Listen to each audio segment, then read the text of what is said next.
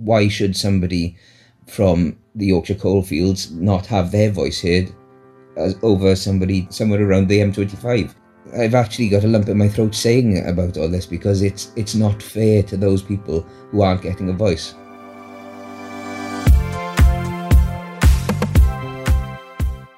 I'm Robin from the Centre for Cultural Value, and this is Reflecting Value, the podcast where we ask the big questions about cultural value in a reflective space. What I don't want to see is a perpetuation of the problems in terms of cultural inequality that existed before the pandemic.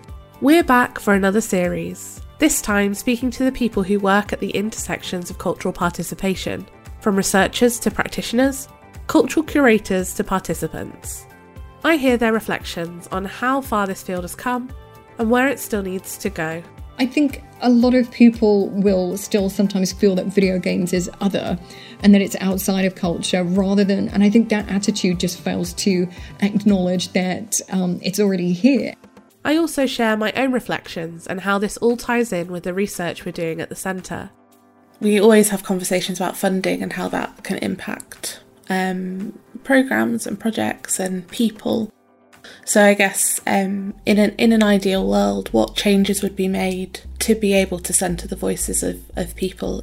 Reflecting Value, out now wherever you find your podcasts.